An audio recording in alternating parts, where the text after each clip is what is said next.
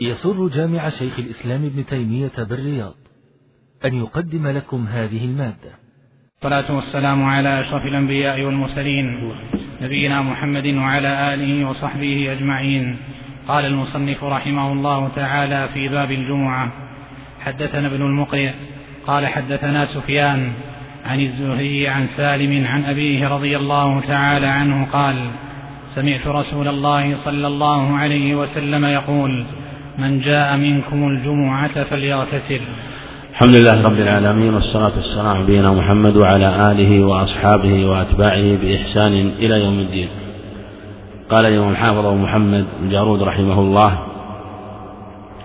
في باب الجمعة حدثنا ابن المقري حدثنا سفيان عن الزهري عن سالم عن أبيه رضي الله عنه. هذا الإسناد تكرر كثيرا وهذا الإسناد على شرطهما إلا شيخ المصنف رحمه الله ومحمد بن عبد الله بن يزيد المغري ليس له رواية في عند الشيخين لكنه ثقة رحمه الله وأبوه إمام عبد الله بن يزيد المقرئ عن أبيه هو عبد الله بن عمر رضي الله عنهما قال سمعت رسول الله صلى الله عليه وسلم. وهذه أعلى الصيغ في الرواية. أن يقول الراوي سمعت كما هنا. وهذا يجري في سماع الصحابي من النبي عليه الصلاة والسلام وفي سماع غيره لكن الصحابي حينما يروي عن النبي عليه الصلاة والسلام من جهة الاحتجاج لا فرق بين أن يقول سمعت أو قال أو أخبرني النبي عليه الصلاة والسلام أو أن النبي عليه الصلاة والسلام. أما من دون الصحابي فإن الرواية تختلف فقول السمعت ينتفي بها ما يعرض لغيرها من الروايات فيكون دالا على الاتصال أيضا يكون دالا على عدم التدليس إذا كان مدلسا.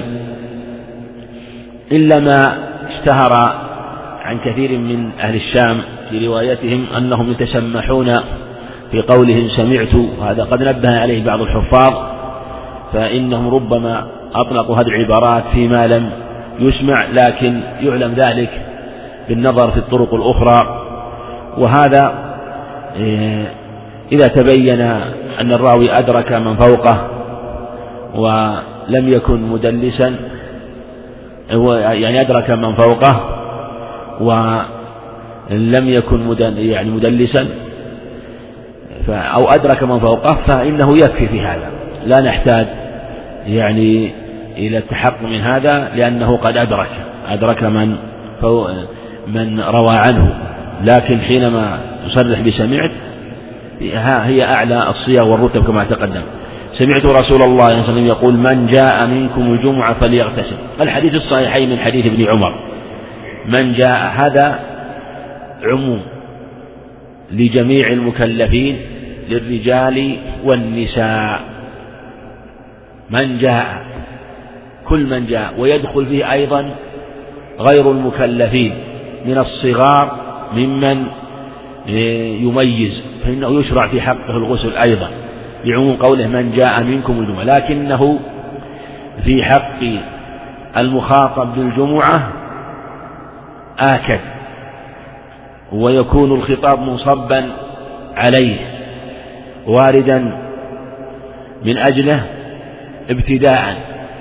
أما غيره ممن لم يخاطب كالنساء التي التي لا يلزمه لأنهن لا يجب عليهن الجمعة. وكذلك من في آه، هذا الحكم من مريض تتكلف. وقد يقال إن المريض يتكلف يأخذ هو الظاهر الأقرب والله أن المريض إذا إذا تكلف من الرجال وهو مكلف يأخذ حكم الرجال وهذا هو الأقرب والله أعلم. لكن مثل ومن ذلك الصبيان الصبيان فإنه كما تقدم يكون الأمر في حقه ليس كحق كالحكم في حق المكلفين. وجاء عند ابن خزيمة من رواية عثمان بن واقد ابن محمد ابن زيد بن عبد الله بن عمر وهو لا بأس به ثقة عن نافع عن ابن عمر أن النبي عليه الصلاة والسلام قال من جاء من أتى الجمعة من الرجال والنساء فليغتسل ومن لم يأتها من الرجال والنساء فلا غسل عليه فلا غسل عليه.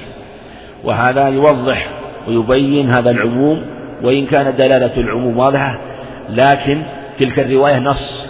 تلك الرواية وهذا مما سبق الإشارة إليه أن النظر في الروايات مما يوضح ويبين. وتلك الرواية تكون نصا في الموضوع وهي من جهة المعنى أقوى. وإن كانت من جهة الإسناد أضعف. وهذه بالعكس من جهة المعنى معناها عام واضح. العموم لكنه لكن ليس نصا مثل من باب النص على كل فرد مثل قول من جاء الجمعة من الرجال والنساء نص على النساء. وهذه الرواية كما تقدم في الصحيح تلك الرواية عند ابن خزيمة وغيره وإسنادها جيد كما تقدم. وبعضهم قال إنه وهم راويها. لكنه روى شيئا آه، دل عليه رواية الصحيحين من حديث ابن عمر ومن غير حديث ابن عمر. من جاء من جاء منكم الجمعة فليغتسل. قوله من جاء منكم الجمعة فليغتسل. ظاهره أنه يعني أن الغسل يكون آه، لمن فرغ من الجمعة. من جاء الجمعة فليغتسل. لكن المراد هنا من أراد وهذا واضح وهذا أسلوب عربي واضح ويأتي في النصوص في الأدلة في الكتاب والسنة قولك فإذا قرأت القرآن فإذا قرأ يعني آه، فاستعذ بالله يعني إذا أردت إذا قرأت القرآن يعني إذا أردت قراءة القرآن. كان نعم من قول كان إذا دخل الخلا قال اللهم إني أعوذ بك من الخبث والخبائث يعني إذا أراد. مع أنه جاء في رواية عند البخاري في الأدب المفرد وجاءت معلقة آه، كان إذا أراد دخول الخلا فأنت حينما تنظر في الروايات آه، تأتي رواية أخرى تبين وتوضح المراد من الرواية التي هي في المعنى واضحة لا إشكال فيها. ولهذا من جاء منكم الجمعة يعني من أراد. وهذه جاءت في رواية مسلم من حديث ابن عمر إذا أراد أحدكم أن يأتي الجمعة أو إذا أراد أن يأتي الجمعة فليغتسل. جعل الغسل معلق بالإرادة. وعلى هذا نقول هذا لكل من أراد الجمعة. وفيها دلالة على أن الغسل يكون للجمعة وليس ليوم الجمعة. إنما الغسل للجمعة. وهذا عند جماهير أهل العلم وهو واضح ويكاد يقطع به. خلافا لابن حزم رحمه الله حيث قال قولا في الحقيقة ركب فيه الشطر وهو نوع بل هو نوع من الغلط المجزوم به حيث قال إن الغسل ليوم الجمعة وليس الغسل للجمعة فلو اغتسل قبل غروب الشمس بدقائق حصل على الفضل. وتمسك بما جاء ببعض الألفاظ ذكر يوم الجمعة وما جاء من هنا وهذا يكاد قول يجزم ببطلانه. ثم المعنى واضح من قوله من جاء منكم جمعة المراد الاغتسال للجمعة والتنظف لها للاجتماع في يوم الجمعة. وهذا أمر واضح وبين من جاء منكم الجمعة. ثم أيضا في لفظ من جاء يعني لا يمكن يقال أنه يكون بعد مجيئه بعد مجيئه وأنه إذا فرغ يغتسل. فالمعنى واضح والعلماء ذكروا من القواعد أو من المعاني الأصولية والقواعد الشرعية أن المعنى الذي يدل عليه النص يدل عليه النص هو كالنص وربما كان أبلغ.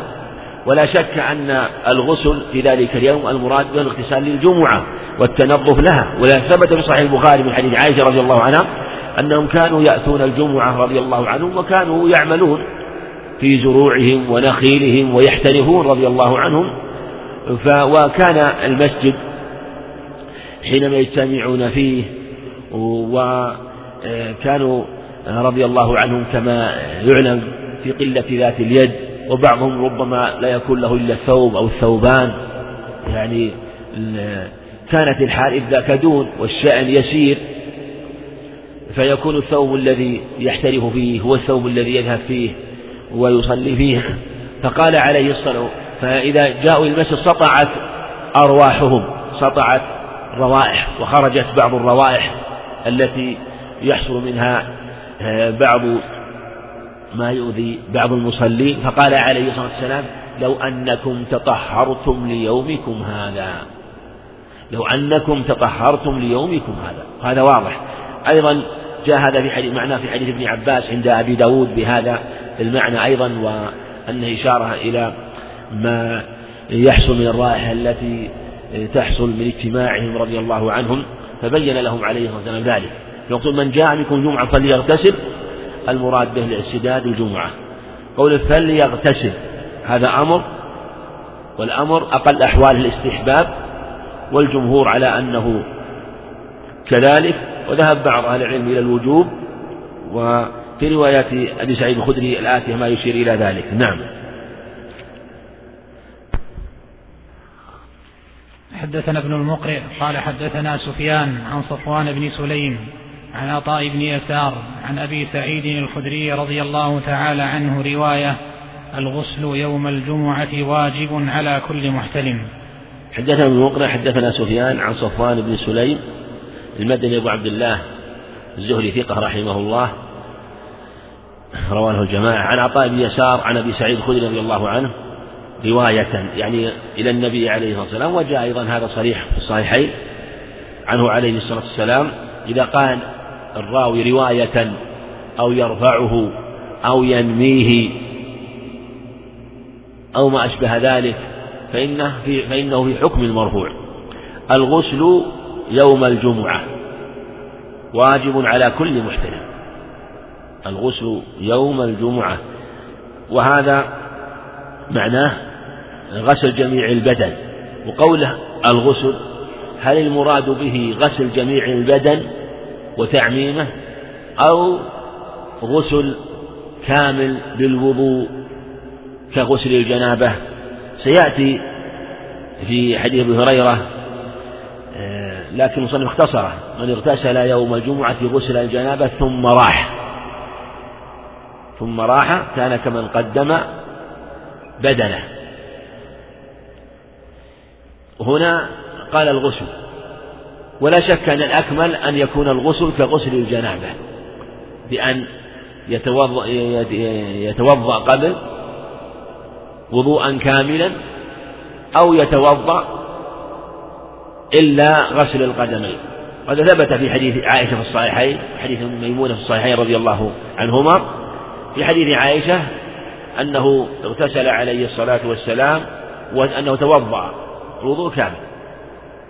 هذا في الصحيحين. وجاء في رواية في مسلم أنه ذكر أنه غسل أخر غسل الرجلين. حديث ميمونة ذكرت الوضوء إلا غسل القدمين وهو المعروف في رواية ميمونة أنه أخر غسل القدمين. ولا يمتنع أن تكون عائشة روته وميمونة روته خلافا لمن حكم على ما جاء في رواية عائشة بالوهم لأنه ربما فعل هذا وربما فعل ربما توضأ وضوءا كان عليه والسلام وربما أخر غسل الرجلين لأجل أن المكان مع الاغتسال آه، يكون تحت القدمين الطين. فأخر غسل القدمين لأجل ينتقل إلى مكان ثاني فلا يحتاج آه، إلى غسلهما مرة أخرى لأنه غسلهما مع الوضوء فيحتاج إلى أن يغسلهما مرة أخرى من أثر الطين بهما فربما فعل هذا وربما فعل هذا عليه الصلاة والسلام. وجاء في رواية النسائي أنه توضأ ثلاثا ثلاثا عليه الصلاة والسلام. وهذا هو الظاهر المراد أنه يتوضأ وضوء كامل ويغتسل غسل كامل معنى أنه إذا كان له شعر بعد وضوءه فإنه يخلله ثم بعد ذلك يفرغ عليه الماء ويكون التخليل ثلاثا من هنا ومن هنا ومن هنا كما في حديث عائشة البخاري. ثم بعد ذلك يفيض الماء على ثم يفرغ على رأسه ثم بعد ذلك يفيض على بدنه مرة واحدة. الغسل ما في التكرار إنما التكرار لغسل الرأس. أما بدل البدن فإنه يغسل مرة واحدة هذا هو ثابت الصحيح. فالمعنى الغسل يوم الجمعة آه، الأكمل يكون كغسل الجنابة. يوم الجمعة. هذا تمسك به كما تقدم من حجم الجماعة وقالوا أضاف الغسل يوم الجمعة. فقال إن من اغتسل في أي جزء من أجزاء اليوم حصل على الفضل وأدى أو امتثل الأمر بالغسل سواء كان من أول النهار أو من وسط النهار أو من آخر النهار قبل الجمعة أو بعد الجمعة. وهذا القول الذي ذكر رحمه الله ابن حزم قول كما تقدم ضعيف بل باطل وذكر روايات عن الصحابة رضي الله عنهم لا تدل على ما أراد. واجب على كل محترم. كلمة واجب هذه احتج بها من قال إنه لازم لأن الواجب هو اللازم وهو الساقط. أصل الوجوب في اللغة السقوط. تقول وجب الشيء إذا سقط فإذا وجبت جنوبها يعني إذا سقطت. لأنها تنحر قائمة بالمعقولة يدها اليسرى قائمة على ثلاث فإذا ضربت في الوهدة في اللبة فإنها تسقط يعني وجبت سقطت. والواجب على الصحيح قد يكون فرضا وقد يكون غير فرض لأن الساقط إن أثر في الأرض أثر في الأرض كان كالفرض كالفرض. وإن لم يؤثر كان واجب لأن الواجب على الصحيح يطلق على الفرض إلا المقطوع وهو يطلق على الواجب الذي لا يقطع به. على كل محتلم وذهب الجمهور إلى أن الواجب هنا بمعنى الاستحباب.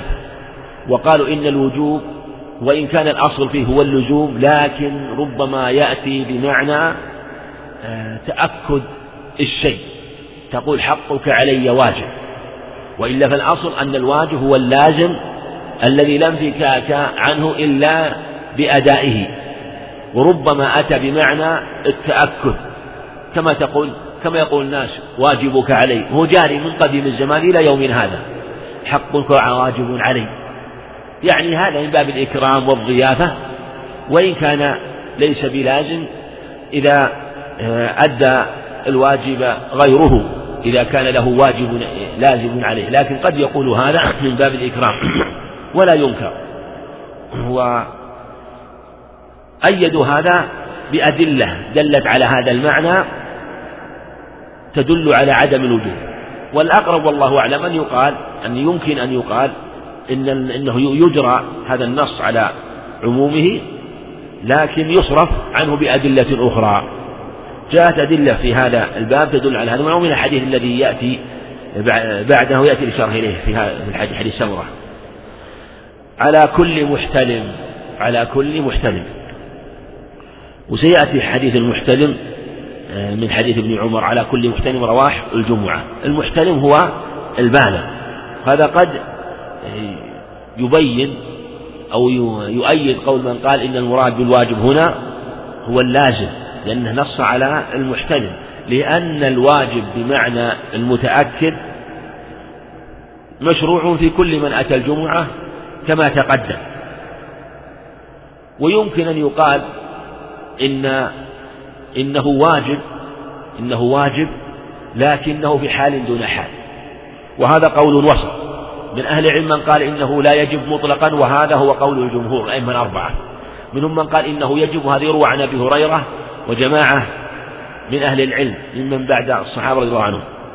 وبعضهم توسط وقال إنه يجب إن كان في بدنه رائحة. وربما علقت في ثيابه وربما سطعت وظهرت. وعلى هذا تحمل هذه الأخبار واستدلوا بحديث عائشة رضي الله عنها. يعني لو أنكم تطهرتم ليومكم هذا. ولا شك أنه إذا حصل هناك رائحة وأذية لمن حضر فالواجب عليه أن يزيل تلك الرائحة ولا إخوانه ولهذا يعذر من أكل الثوم والبصر من ترك في ترك الجماعة ولا يصلي مع الناس ما دام أنه لم يتخذه حيلة. والمقصود من ذلك هو عدم تأذي المصلين. فإذا كان هذا في الجماعة التي لا التي الحضور فيها بالنسبة إلى الجمعة يسير الجمعة يجتمعون يجتمع أهل المساجد في مكان واحد فمن باب أولى أن يكون لزومه آه، لزوم ذلك. وهذا اختار التقي الدين رحمه الله. غسل يوم الجمعة واجب على كل محتلم. وإما يؤيد عدم الوجوب كما تقدم من حيث الإطلاق ما رواه مسلم من حيث هريرة أنه عليه الصلاة والسلام من توضأ يوم الجمعة من توضأ يوم الجمعة ثم لم يفرق بين ثم ذهب ولم يفرق بين اثنين غفر له إلى الجمعة إلى الجمعة الأخرى وزيادة ثلاثة أيام. حديث مطول هذا معناه مختصرة فقال من اغتسل يوم الجمعة حديث هريرة. ولم يذكر الوضوء. في اللفظ الآخر عند عند مسلم من اغتسل يوم الجمعة. من اغتسل يوم الجمعة. وهذا أيضا يدل وهذا يمكن أن يجعل صارفا للوجوب. صارفا للوجوب. وسيأتي حديث سمرة كما تقدم. نعم. حدثنا عبد الله بن هاشم قال حدثنا عبد الرحمن يعني ابن مهدي عن همام عن قتادة عن الحسن عن سمرة بن جندب رضي الله تعالى عنه قال قال رسول الله صلى الله عليه وسلم من توضأ يوم الجمعة ففيها ونعمت ومن اغتسل فالغسل أفضل. نعم حدثنا المقري حدثنا سفيان عن حدثنا عبد الله بن هاشم هذا الطوسي ثقة تقدم أكثر مرة. حدثنا عبد الرحمن بن مهدي الإمام المشهور همام بن منبه عن قتادة بن دعامة السدوسي أبو الخطان البصري رحمه الله عن الحسن بن أبي الحسن البصري الإمام توفى سنة 110 هجرة وأخوه سعيد بن أبي الحسن عن سمرة بن جندب رضي الله عنه. الحسن عن سمرة معلوم مستهل الكلام فيه في سماعه منه أو لم يسمع. وقيل لم يسمع إلا حديث العقيقة والصحيح أن سمع منه غير حديث العقيقة وجاء في مسند غير حديث العقيقة. وجاء في حديث أظن فيما يغلب على ظني حديث سمرة أنه ما خطبنا رسول الله صلى الله عليه وسلم إلا أمرنا بالصدقة ونهانا عن المثلة هذا الحديث فالمقصود أن العبرة بما صرح بالسماع صرح بالسماع. ومن ذلك حديث العقيقة سئل عنه قال من سمعت؟ قال من سمرة. رضي عن سمرة بن جندب رضي الله عنه. قال قال رسول الله صلى الله عليه وسلم من توضأ يوم الجمعة فبها ونعمت يعني ونعمة الخصلة. ومن اغتسل فالغسل أفضل. هذا الحديث نص في عدم وجوب الغسل. لكن علة الانقطاع. وروى ابن ماجه من حديث أنس بسند أيضا فيه ضعف شاهدا له. فهذا للحديثان ما حديث أبي هريرة المتقدم؟ ما حديث عائشة الذي في لو تطهرتم ليومكم؟ هذا مع قول ابن عباس المتقدم أيضا إشارة إلى هذا المعنى. مما آه، باجتماعها مما يبين عدم وجوب الغسل. أيضا كلام أهل العلم يعني عدم لزوم كلام أهل العلم فيما ذكروا مسألة الواجب وأن يطلق معنى اللزوم يطلق معنى تأكد الحق. وجاء في حديث في حديث ابن عمر في الصحيحين من رواية قصة عثمان رضي الله عنه أنه جاء إلى المسجد وعمر رضي الله عنه يخطب. فقال تتأخرون عن الجمعة؟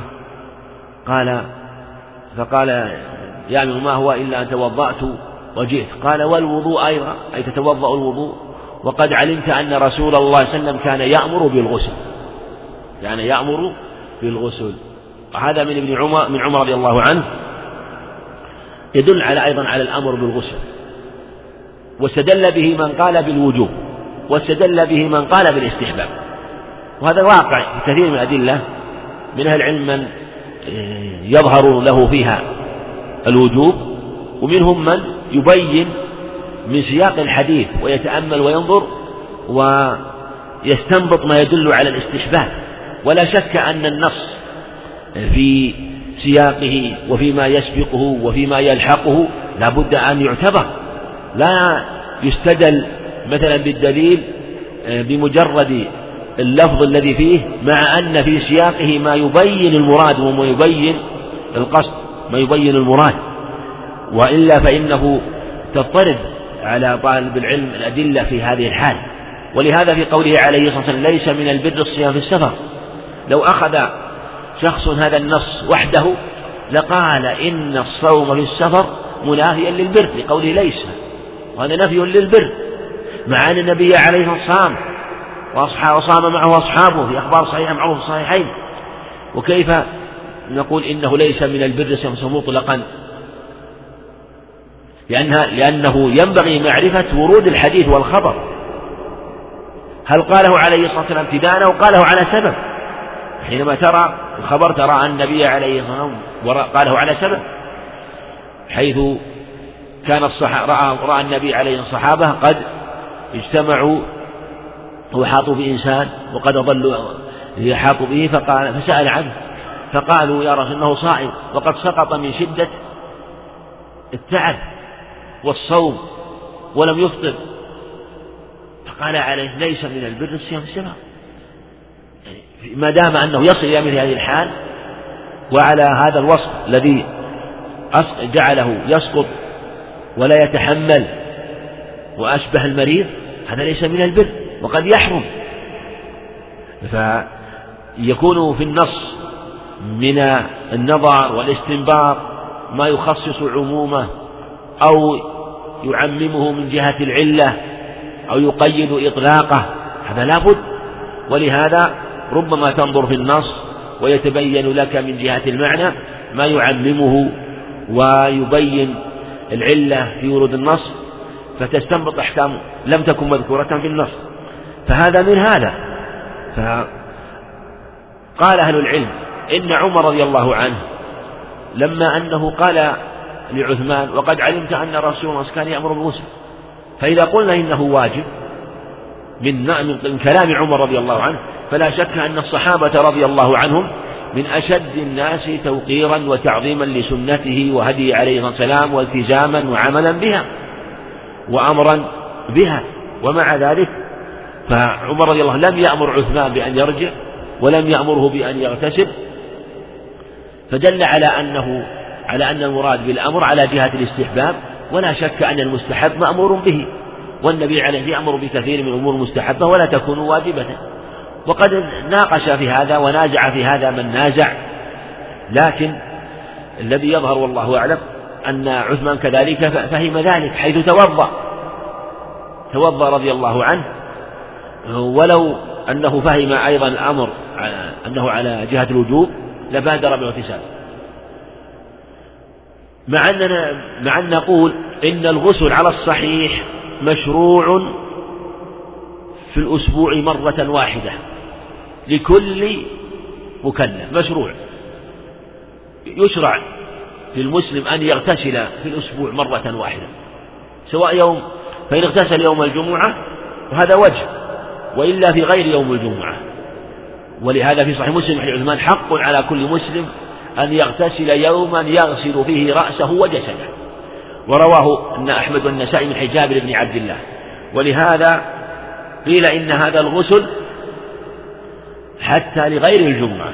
ولذا يشرع للمرأة أن تغتسل ولو لم تريد الجمعة. فإن اغتسلت يوم الجمعة فهو أفضل. وإلا اغتسلت في غير يوم الجمعة. وكذلك يحسن في غيرهم من. من الصبيان والجواري ممن يحسن الصلاة الاغتسال حسن. وعلى هذا يكون عبادة.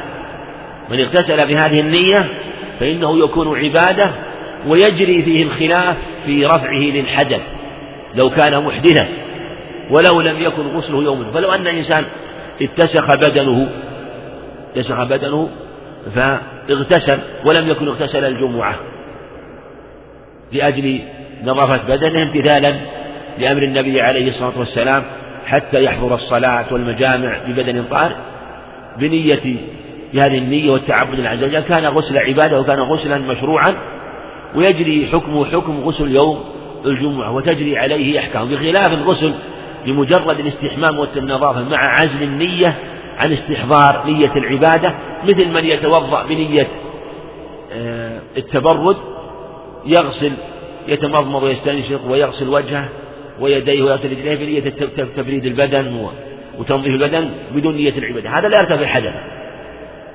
وإذا نوى به الوضوء ارتفع حدثه وترتب الأحكام المترتبة على الوضوء.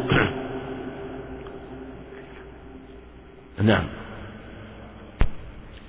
حدثنا ابن المقرئ قال حدثنا سفيان عن الزهري عن سعيد عن أبي هريرة رضي الله تعالى عنه عن النبي صلى الله عليه وسلم قال إن على كل باب من أبواب المسجد ملائكة يكتبون الناس الأول فالأول. فإذا قعد الإمام طووا الصحف واستمعوا الخطبة فالمهجر كالمهدي بدنه ثم الذي يليه كالمهدي بقرة ثم الذي يليه كالمهدي كبشا حتى ذكر الدجاجة والبيضة. حدثنا ابن المقرئ حدثنا سفيان عن الزهري عن سعيد بن أبي سعيد المقبول عن أبي هريرة رضي الله عنه عن النبي صلى الله عليه وسلم وهذا إسناد على شرطهما إلا ابن المقرئ رحمه الله. عن النبي صلى الله عليه وسلم قال إن على كل باب من أبواب المسجد ملائكة يكتبون الناس. هذا اللفظ أيضا هو الحديث متفق عليه. يعني أصله متفق عليه. أما قول إن على كل باب من المسجد هذا أيضا لفظ مسلم. على كل باب من المسجد من أبواب المسجد ملائكة يكتبون الناس الأول فالأول. في الصحيحين من اغتسل غسل الجنابة ثم راح إلى المسجد كان كمن أهدى بدنه. هكذا في الصحيحين. في عند مالك في الموطأ رحمه الله زيادة بإسناد صحيح ثم راح في الساعة الأولى. ثم راح في الساعة الأولى. فكأنما قرب بدنه. إن على كل باب من أبواب المسجد. ملائكة. هؤلاء الملائكة يقول كثير إنهم غير الحفظة الذين يحفظون أعمال الإنسان عن اليمين وعن الشمال قعيد معنى أن عن يمينه وعن شماله. ملائكة ليوم الجمعة عند أبواب المساجد جاء في الرواية الأخرى عند ابن خزيمة عند كل باب ملكان يكتبان. هنا على كل من باب ملائكة. واللي يظهر القول على أبواب المسجد ملائكة على جهة التوزيع والله أعلم. وأن على كل باب ملك وجاء في الرواية الأخرى أيضا ذكر الملك. يكتبون الناس الأول فالأول. الأول فالأول. ويدل عليه أن هؤلاء الملائكة إذا دخل الإمام طووا الصحف كما في الصحيح وجلسوا يستمعون الذكر. أما الملائكة أما الملائكة الحافظون فإن صحفهم لا تطوى. فدل على أنها من أنها صحف خاصة وأن الملائكة هؤلاء يكتبون لأن كتابتهم كتابة خاصة. ولا ينفي والله أعلم أن الملائكة الحافظين أن ملك الحسنات يكتب أيضا عمله. قد يقال لا ينافي أن يكتب أن يكتبه الملائكة الحافظون الذين الملك الحافظ عن يمين ملك الحسنات أيضا ويكتبه أيضا هؤلاء الملائكة الذين يكتبون لعموم آه، المصلين الذين يأتون إلى المساجد يوم الجمعة. إن على كل باب من أبواب المسجد. ملائكة. تقدم من اغتسل غسل الجنة ثم راح في الساعة الأولى. يكتبون الناس الأول فالأول هذه رواية مختصرة. جاء في كما تقدم عند الصحيحين. فمن راح في الساعة الأولى كان كمن قرب بدنه. الساعة الأولى عند مالك. اختلف العلماء في الساعة الأولى على أقوال كثيرة. فالجمهور على أنها من أول النهار لكن اختلفوا هل يبتدئ من طلوع الفجر أو من طلوع الشمس أو من اشتداد حرارة الشمس بقوله فالمهجر. يقال فالمهجر كالمهدي بدنه وهذا جاء في رواية أخرى في الصحيحين أيضا. والمهجر قيل من الهاجرة وهي من الهجر وهو الترك وأن الناس يتركون الأعمال في وسط النهار عند اشتداد الحر عند اشتداد. ورب يكون على هذا أطلق أطلقه على ابتداء اشتداده قبل بلوغه أقصاه.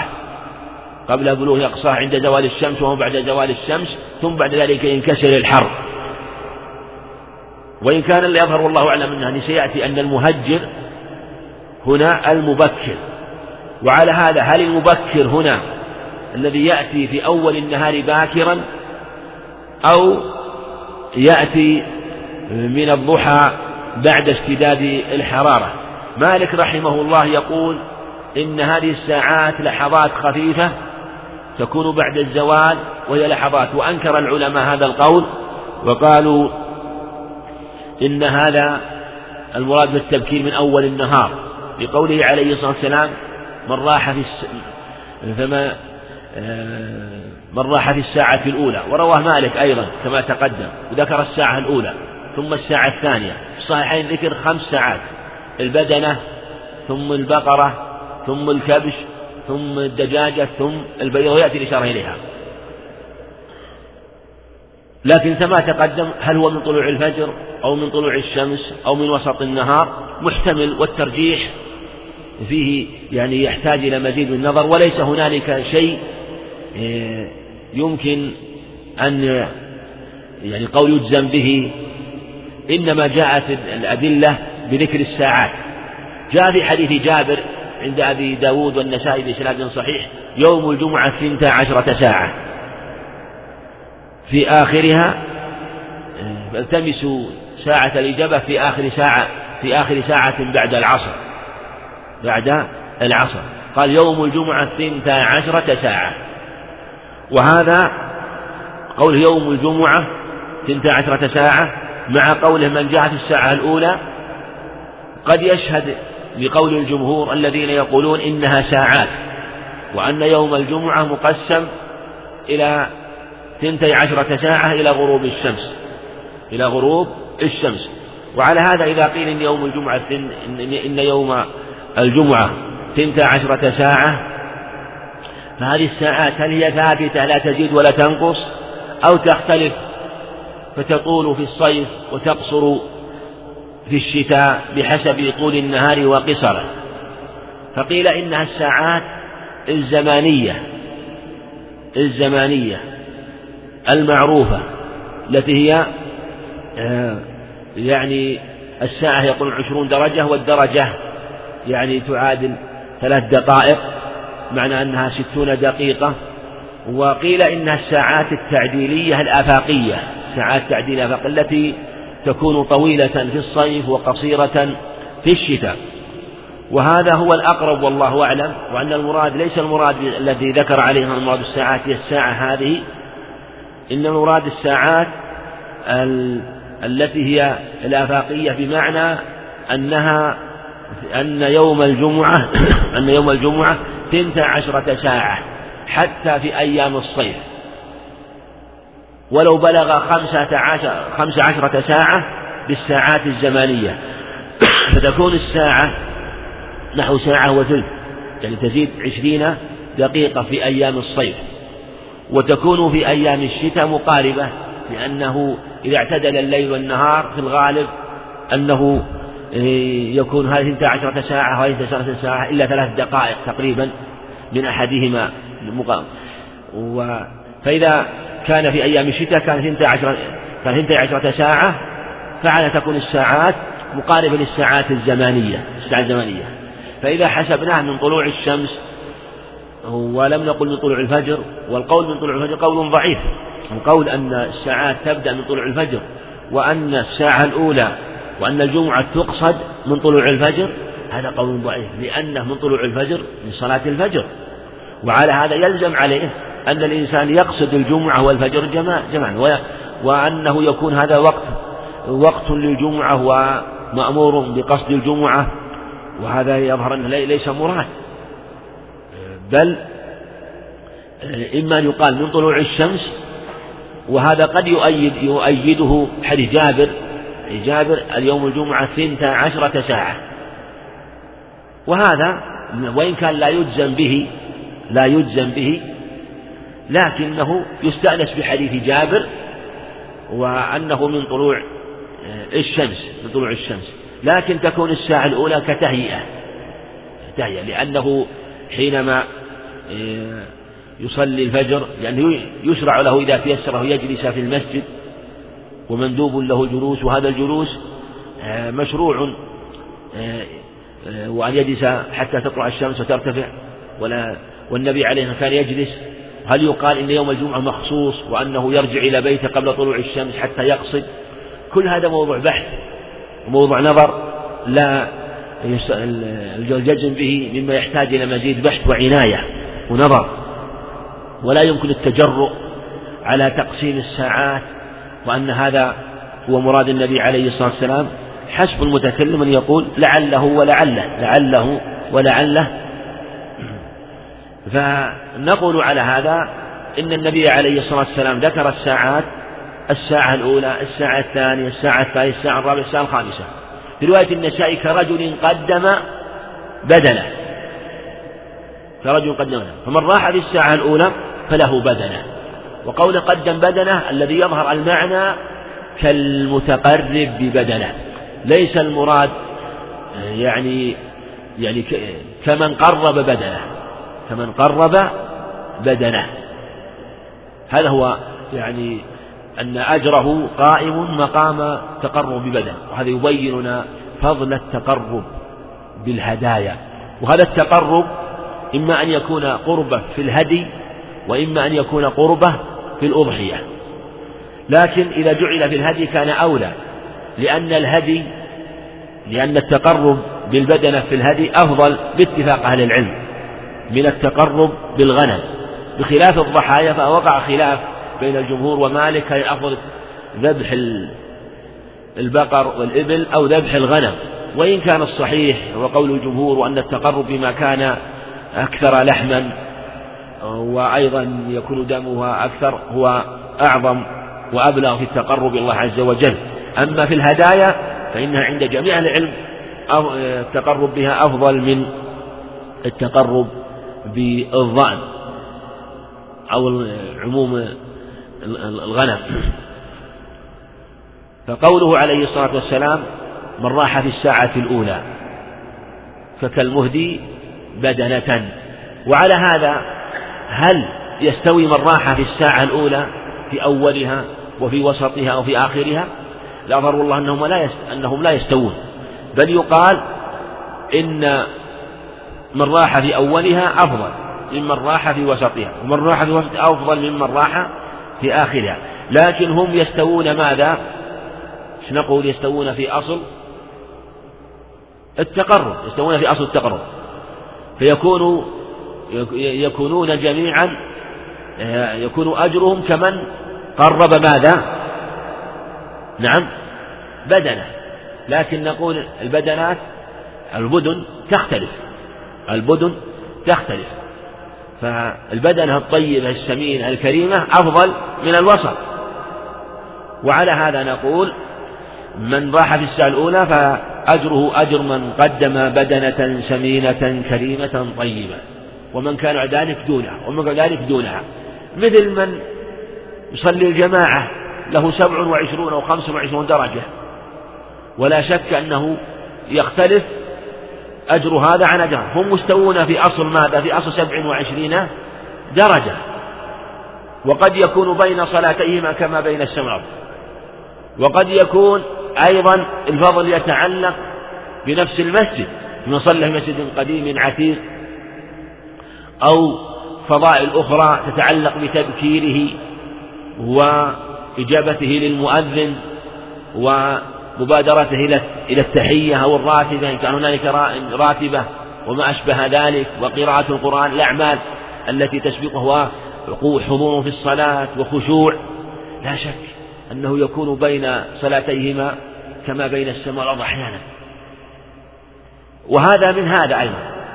فهما في الأصل سواء لكنه يختلف آه، الأجر زيادة وقلة ونقصا.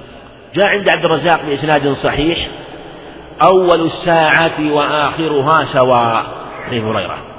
أول الساعة وآخرها سواء.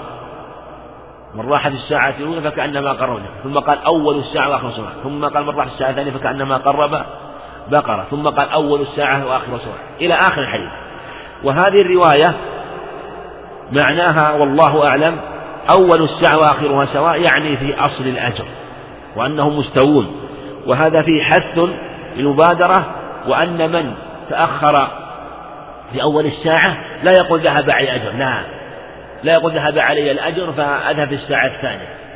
يذهب في يذهب حتى يدرك البدنة يدرك البدنة. لكن كما تقدم لا نقطع على الوقت ونقول مثلا من الوقت من وقت كذا إلى وقت كذا هو الساعة الأولى ومن وقت كذا وقت كذا الساعة لا نقول لا نجزم بهذا. جاء عند النسائي بسند صحيح بين الشاة والدجاجة.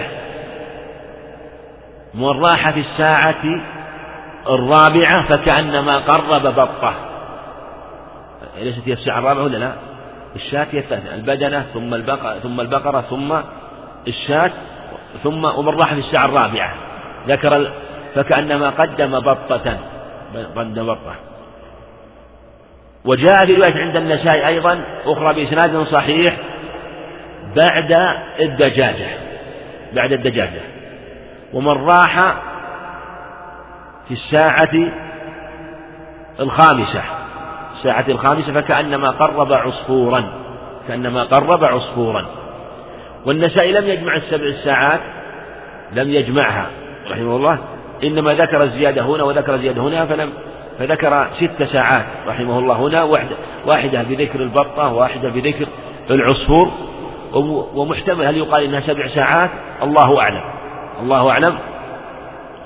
وعلى هذا يكون تقسيم الساعات بحسب آه، ما جاء في الروايات. والجزم يحتاج أيضا إلى مراجعة هذه الروايات والنظر فيها. والرواية عند النسائي ظاهر سنادها الصحة لكن هل هي محفوظة؟ تماما الله أعلم. يكتبون الناس الأول فلا هذه الرواية كما تقدم مختصرة وجاءت الصحيحين مبينة. فإذا قعد الإمام طووا الصحف واستمعوا الخطبة واستمعوا الخطبة.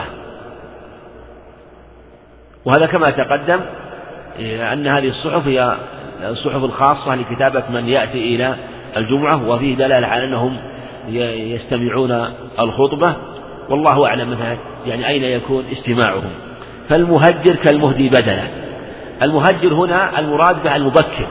هذا هو الأظهر في هذا. والمهجر. جاء في الصحيحين من غدا. من غدا في الس... من غدا آه، فكأنما يعني من اغتسل غسل ثم غدا. فكأنما قرب بدنة. ومن غدا في الساعة الثانية فكأنما قرب بقرة. وجاء في الرواية الأخرى الصحيح المهجر. استدل بهذه الرواية كما تقدم مالك رحمه الله وقال إن الهاجر إن الهجر من الهاجرة وهو الترك وأنهم يتركون الأعمال في وقت شدة الشمس فلهذا يكون قصد الجمعة من بعد الزوال. لكن هذا قول في الحقيقة مهجور عند أهل العلم. ومنهم من شدد على مالك رحمه الله في ذلك لكنه قول شهد فيه والجمهور على خلافه الجمهور على خلافه. والصحيح أن المراد آه، ولهذا جاء في الرواية الأخرى من راح من راح. والرواح هنا قيل إنه يكون من آخر النهار لأن الغدو من أول النهار والرواح من آخر النهار.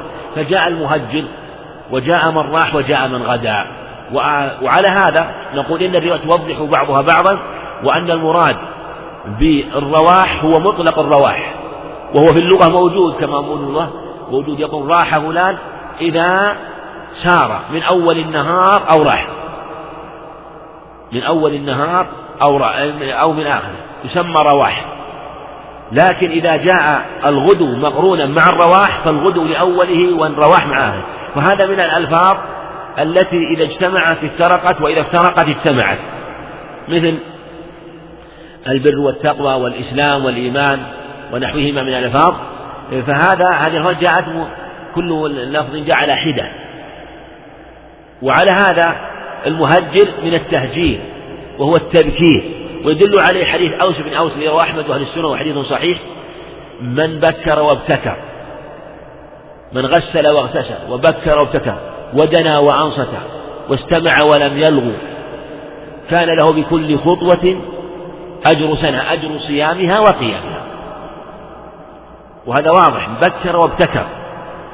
بالغ في التبكير.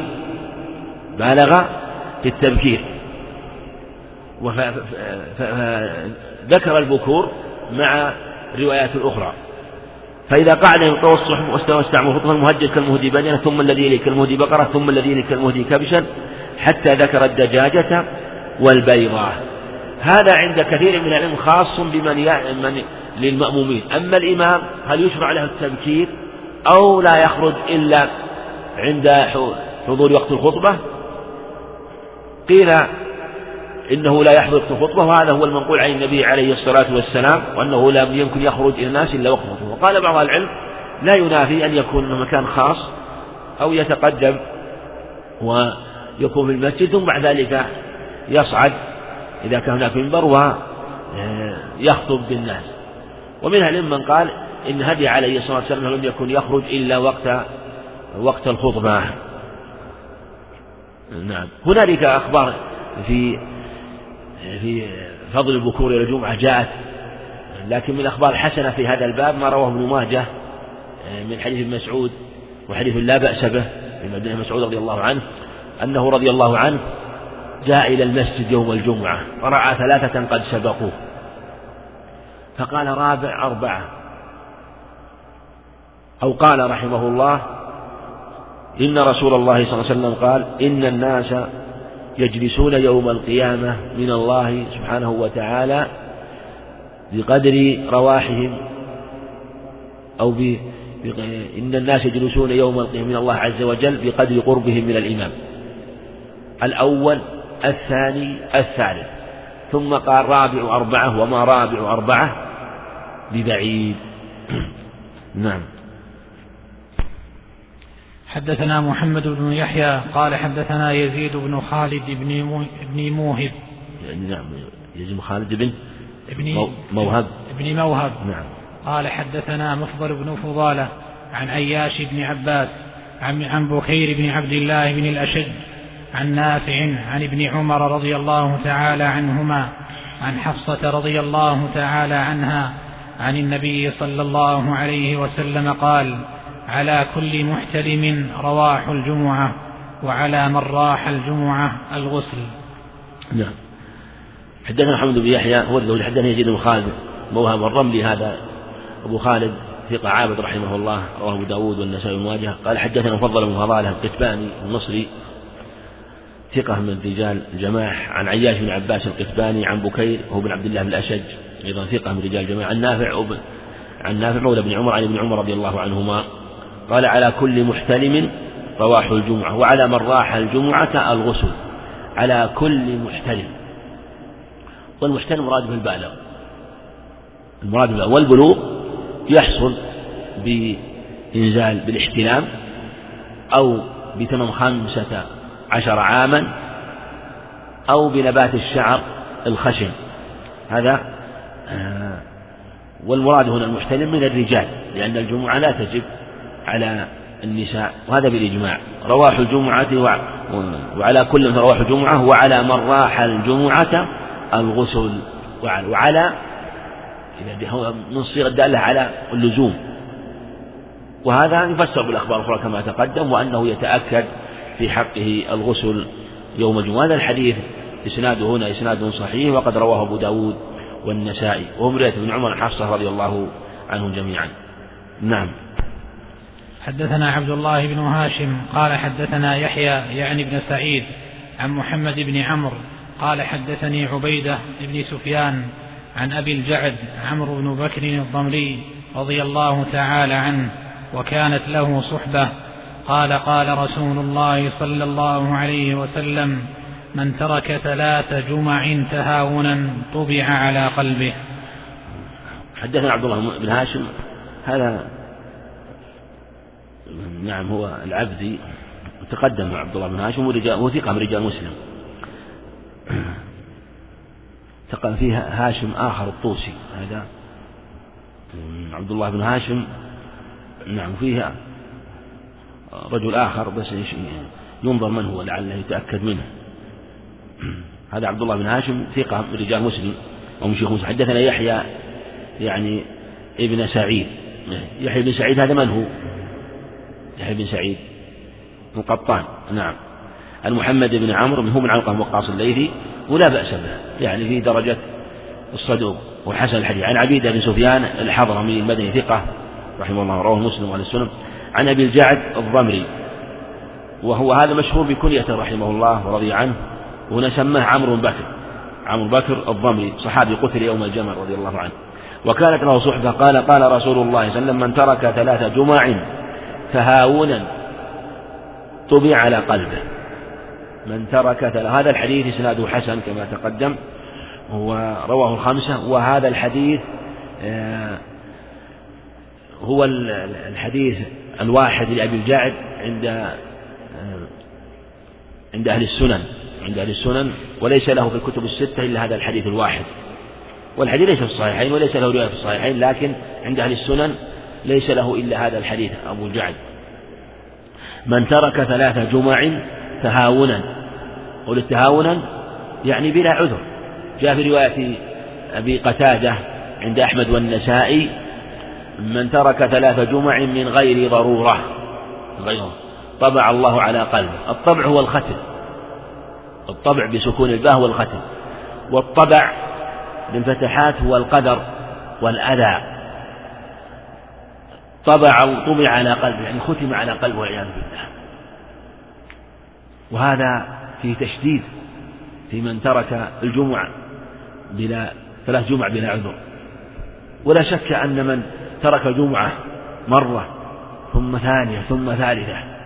وظاهر الحديث أنه لو تركها ينظر الحديث هل يعني يراد بالتوالي أو لو تركها في حياته. من ترك ثلاث جمع. يحتاج إلى مراجعة الروايات لكن ظاهر الرواية هنا أنها من تركها وأنه يقع هذا الوصف على من تركها ولو كانت متفرقة إن لم يتب. لكن قد يقال والله أعلم أن من تركها مثلا مرة ثم تاب توبة صادقة أنه يمحى يمحى ثم لو حصل له بعد ذلك تهاون وتركها آه، ما سبق يعفى عنه ويزول حكمه ويبتدئ هذه الجمعة التي تركها. لكن بشرط أن تكون التوبة الصادقة فالتوبة تجب ما قبلها. التوبة تجب وإذا كان أيضا في حق الكافر واقع فالمسلم كذلك من باب أولى أن يكون قبوله على سبيل القطع على سبيل القطع كما أنها في حق الكافر على سبيل القطع.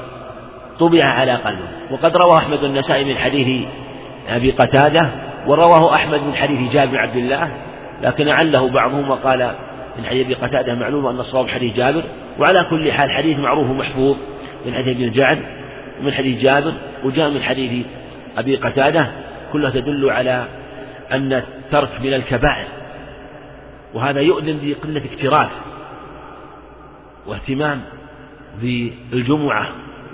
جاء في عند أبي يعلى بإسناد صحيح من ترك ثلاث جمع تهاونا فقد نبأ من قول ابن عباس وقوفا عليه. من كلام ابن عباس وقوفا عليه من ترك ثلاث جمع تهاون فقد نبذ الإسلام وراء ظهره. فقد نبذ الإسلام وراء وإسناده عنده صحيح. وهذا ابن عباس موقف وقد يقال لحكم مرفوع والله أعلم لكن الشأن في التشديد في ترك الجمعة والتهاون بها بدلالة على أن الجمعة لها أحكام خاصة ليست كأحكام غيرها من الجمع. وسيأتي أحاديث في هذا الباب في كلام مصنف رحمه الله. نعم. نعم.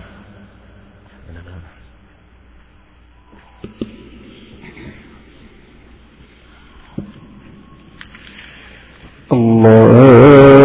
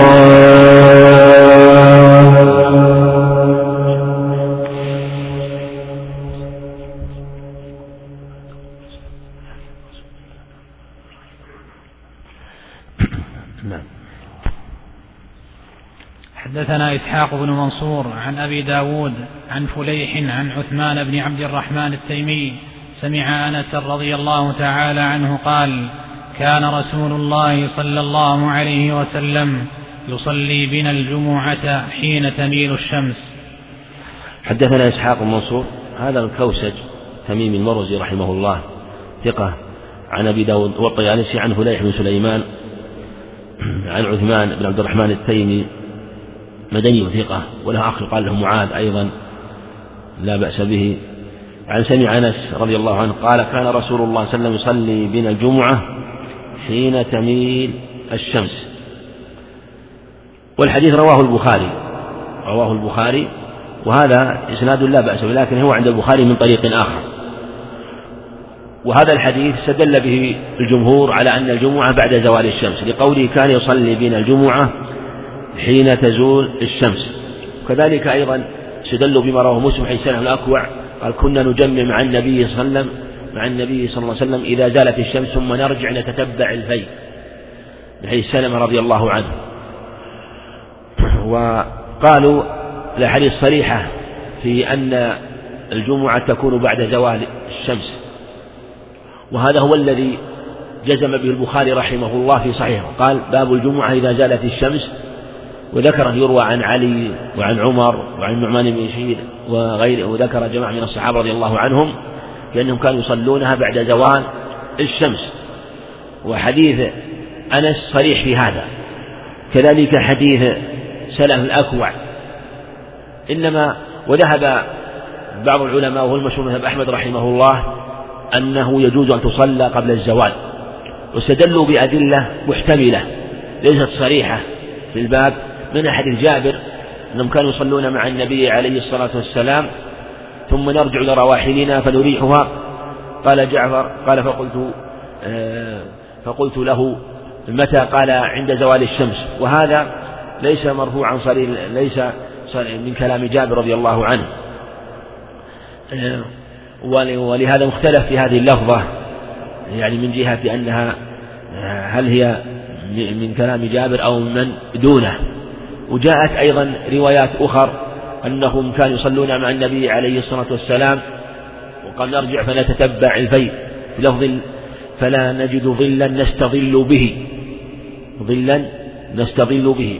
قالوا إن هذه الروايات في ذكر الظل الذي استظل به يدل على أنه كان يصلي الجمعة قبل الزوال وإلا فلو كان يصلي الجمعة بعد الزوال ثم يخطب يخطب ثم يصلي لكان الظل قد ظهر.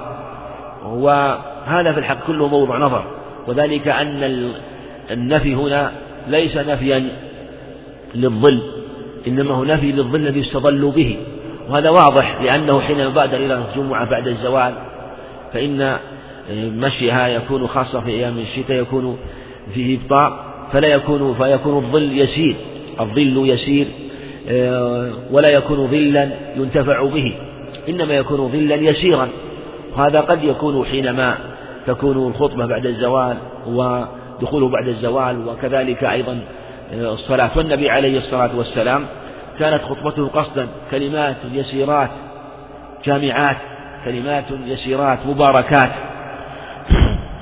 وعلى هذا أخذ الجمهور وبهذا أخذ ولهذا أخذ الجمهور بالقول الثاني وهو الذي ومما يبين هذا أنه الذي ثبت عن الصحابة رضي الله عنهم.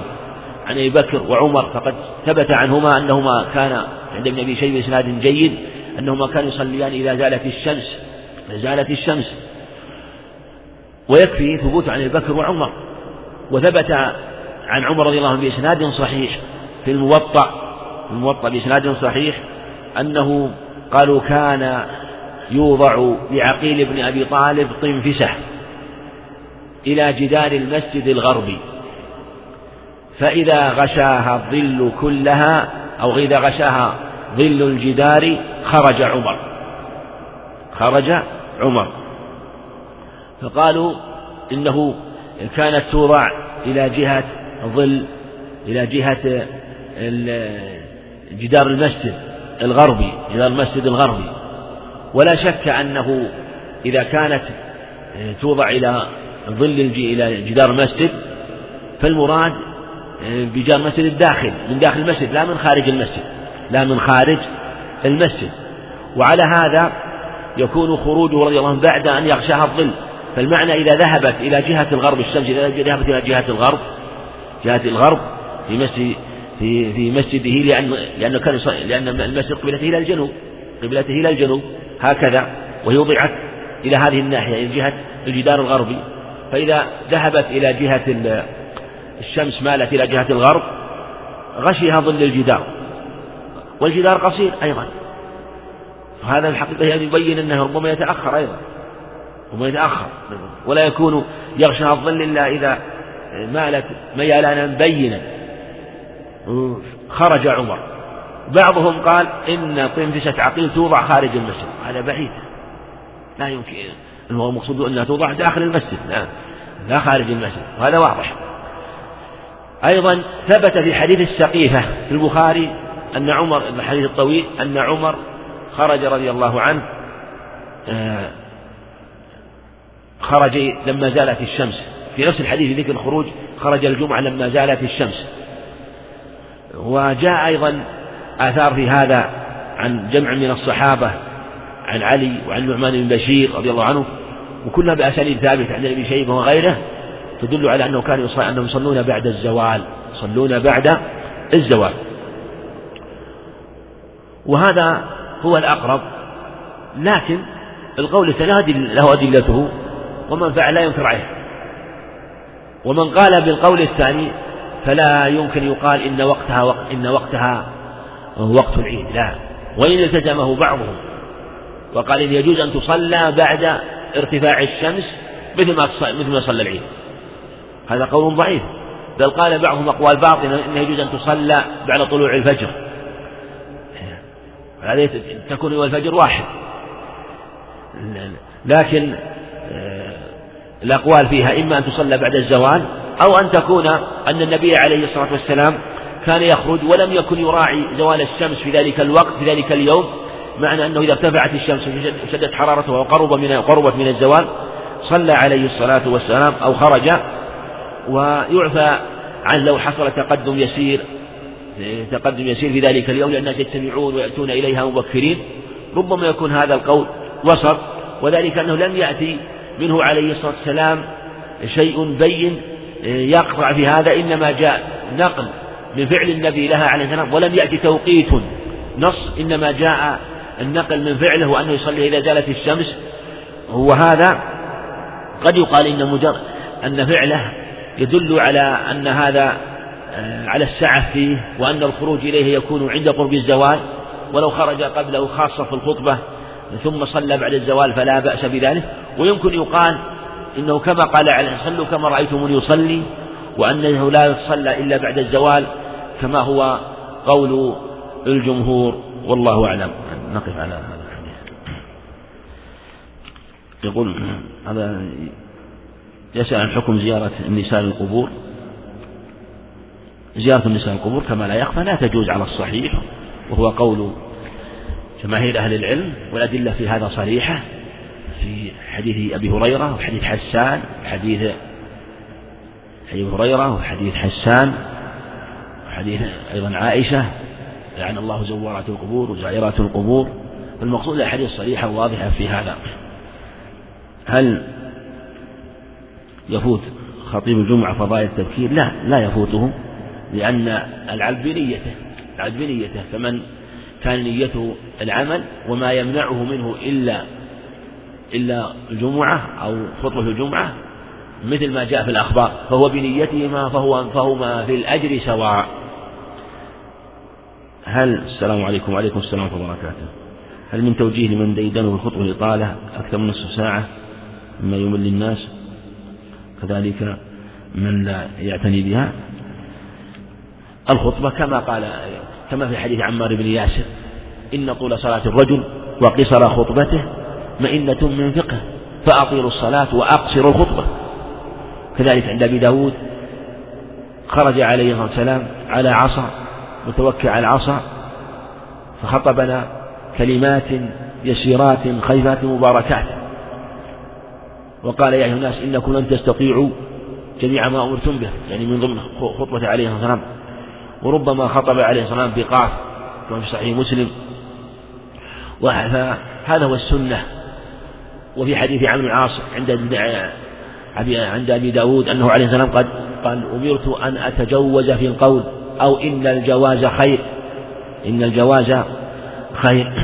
فالأحاديث كلها تدل على مشروعية أن تكون الخطبة جامعة ويعتنى بها. نعم. ما صحة حديث من غسل أو غسل؟ هذا حديث صحيح. رواه الخمسة وإسناده جيد. أو يعني لا يقل عن الحسن. لو اغتسل الجمعة غسلا مجزئا بلا وضوء هل يجزئ الصلاة به؟ يعني هل يكفي الغسل عن الوضوء؟ نعم يكفي على الصحيح يكفي. وفي ثلاث أقوال. ابن القيم رحمه الله يقول فهو يجزئ على الصحيح والقول الرجيح ولو توضأ بغير نية الغسل. والجمهور على أنه يشترط نية الغسل. وقول ثالث قول ثالث أنه لا بد من يعني لو اغتسل بلا نية الوضوء. والجمهور أن لا بد من نية الوضوء. ومن أهل من قال لا بد من الوضوء. والصحيح أنه يجزي لقوله تعالى وإن كنت جنوبا فطهروا وكذلك في حكم الغسل المستحب إذا غسل بدنه لكن السنة الوضوء كما تقدم. ما رأيك في من ترك الجمعة وصلاها ظهرا؟ من ذهب للنزهة بحجة؟ أنه قطع مسافة سفر. هذا ينظر. إن كان خرج النزهة بغير نية ترك الجمعة فهذا لا بأس به. لا بأس لكن لا بد أن يكون خروجه قبل دخول وقتها. دخول وقتها أو أو قبل دخول الخطيب. فإن دخل خطيب في المسجد الذي يليه فيلزمه الجمعة لأنه خطب بها في هذه الحال خطب بها. وإن خرج حيلة فلا يجوز الحيل باطلة لا تستحلوا محارم الله. لا ترتكبوا ما ارتكبت اليهود فتستحلوا محارم الله بأدنى الحيل. جاء في حديث التهجير أجر المأموم لكن ما هو أجر الإمام؟ الأدلة عامة ما ثبت للإمام ثبت للمأموم مثل صلاة الجماعة وغيرها الحكم عام. هل ورد حديث عن النبي هذا بكر وابتكر؟ تقدم الإشارة إليه. حديث أوس بن أوس وحديث حديث جيد. متى؟ السلام عليكم. وعليكم السلام ورحمة الله وبركاته متى يبدأ الغسل يوم الجمعة؟ بالتحديد بالتحديد. ومتى الساعة التي فيها الغسل. ما أحد يستطيع التحديد. الغسل الغسل إذا الغسل يوم الجمعة أيضا. نقول السنة إذا إذا نعم. نقول الغسل السنة أن يبدأ عند إرادة قصد الجمعة إذا أتى أحدكم. لكن الجمهور يقولون إنه يجوز أن يغتسل في أول النهار ولو لم يذهب إلا من آخر النهار. ولو لم يذهب إلا يعني من آخر يعني من آه، آخر يعني من وسط النهار قبل آه، يعني قبل دخول الخطيب لو أنه تأخر. لأنه اغتسل. لكن السنة أن يكون الرواح بعد الغسل. هذا هو الأفضل والأكمل. ولو اغتسل ثم بعد ذلك انتقض وضوءه فالصحيح أنه لا يلزمه إعادة الغسل. ولو اغتسل ثم نام فالصحيح أنه لا يلزمه أيضا إعادة الغسل. لكن لو اغتسل ثم بعد ذلك أصابه رائحة وتغير بدنه وعاد على ما كان فالأظهر أن يعيد الغسل مرة ثانية. لأن الغسل الأول ذهب معناه والحكمة التي شرع من أجلها. هل يجوز الاغتسال في الأسبوع أكثر من مرة؟ لا بأس به. إذا عند وجود سببه إذا اتسخ بدنه هذا إذا كان مراده الغسل مستحب. لكن إذا كان على جهة الإسراف بعض الناس يسرف ويبالغ في الاغتسال والاستحمام. على ما إذا كان ما هنالك حاجة فلا. أما إذا كان حاجة لعرق أو رائحة أو اغتسل لأنه يريد النشاط للعبادة للصلاة للعلم هذا مشروع. يقول العلماء إن المولاة فرض من فروض الوضوء وقلنا في الغسل إذا أخرنا غسل الرجلين بعد غسل البدن صح الوضوء. هل يعارض هذا القول؟ لا لا يعارض لأن أصلا آه، نفس الوضوء نفس يعني الموالاة موجودة. الموالاة موجودة. غاية الأمر أنه فصل بينهما بشيء أجنبي لم يفصل بينها معنى معنى أنه آه، يعني غسل رجليه ثم غسل يديه هو رتب مسح رأسه ثم أخر غسل الرجلين. مثل لو أن الإنسان ما أراد اغتسال توضأ ثم غسل رجل ثم مسح رأسه ثم مسح رأسه ثم رأى على بدنه وسخ ثم خلع ثيابه وغسل بدنه غسل بدنه. ثم بعد ذلك كمل غسل رجليه فلا بأس. وإن نوى غسل الرجلين أثناء غسل بدنه أجزاء ثم نقول أيضا الوضوء على مع الغسل يوم الجمعة ليس بواجب على الصحيح. من أفتى بضرورة إقامة صلاة الجمعة قبل وقت الظهر ليكون تيسيرا لتكون الإجازة يوم الجمعة والسبت. من أفتى بضرورة إقامة الجمعة قبل وقت الظهر. المقصود أن سبق الإشارة إلى هذا. ثبت الإشارة إلى هذا وأن الخلاف خلاف الجمهور الجمهور لا بد أن تكون بعد الزوال. والقول الثاني قول معروف وله أدلته. لو اغتسل الجمعة ليلة الجمعة أو بعد الفجر. لا الغسل لا يكون ليلة الجمعة يكون يوم الجمعة ويكون آه، إما بعد الفجر على قول أو بعد طلوع الشمس وهو الأظهر أو إذا أراد الرواح وهو وهو هو الأحسن إذا أراد الرواح. هل يجوز حلق الشعر النابت على العنق وكذلك ما تحت الشفة؟ السفلى؟ أما ما تحت العنق فلا بأس به ما, ما ولا يدخل آه، يعني حتى شعر ليكون في الظهر لا بأس به. أما ما تحت الشفة السفلى فلا يجوز حلقه لأن العنفقة والعنفقة عند أهل العلم من اللحية.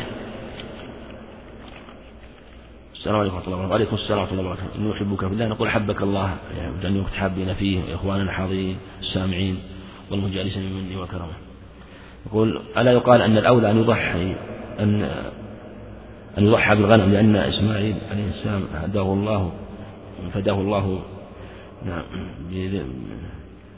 بكبش عظيم ولو كان نقول المقصود نقول مثل ما تقدم الهدي أقول جاءت السنة بأن النبي أهدى عليه الإبل النبي عليه الصلاة والسلام أهدى. والشيء قد يكون لحكم الشيء له حكم فلا تتعارض الحكم والأحكام.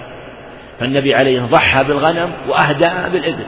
نفعل كما فعل عليه الصلاة والسلام. السلام عليكم ورحمة الله. وعليكم السلام ورحمة الله وبركاته. متى يكون؟ قد قرب بدن على سبيل المثال ليس وقت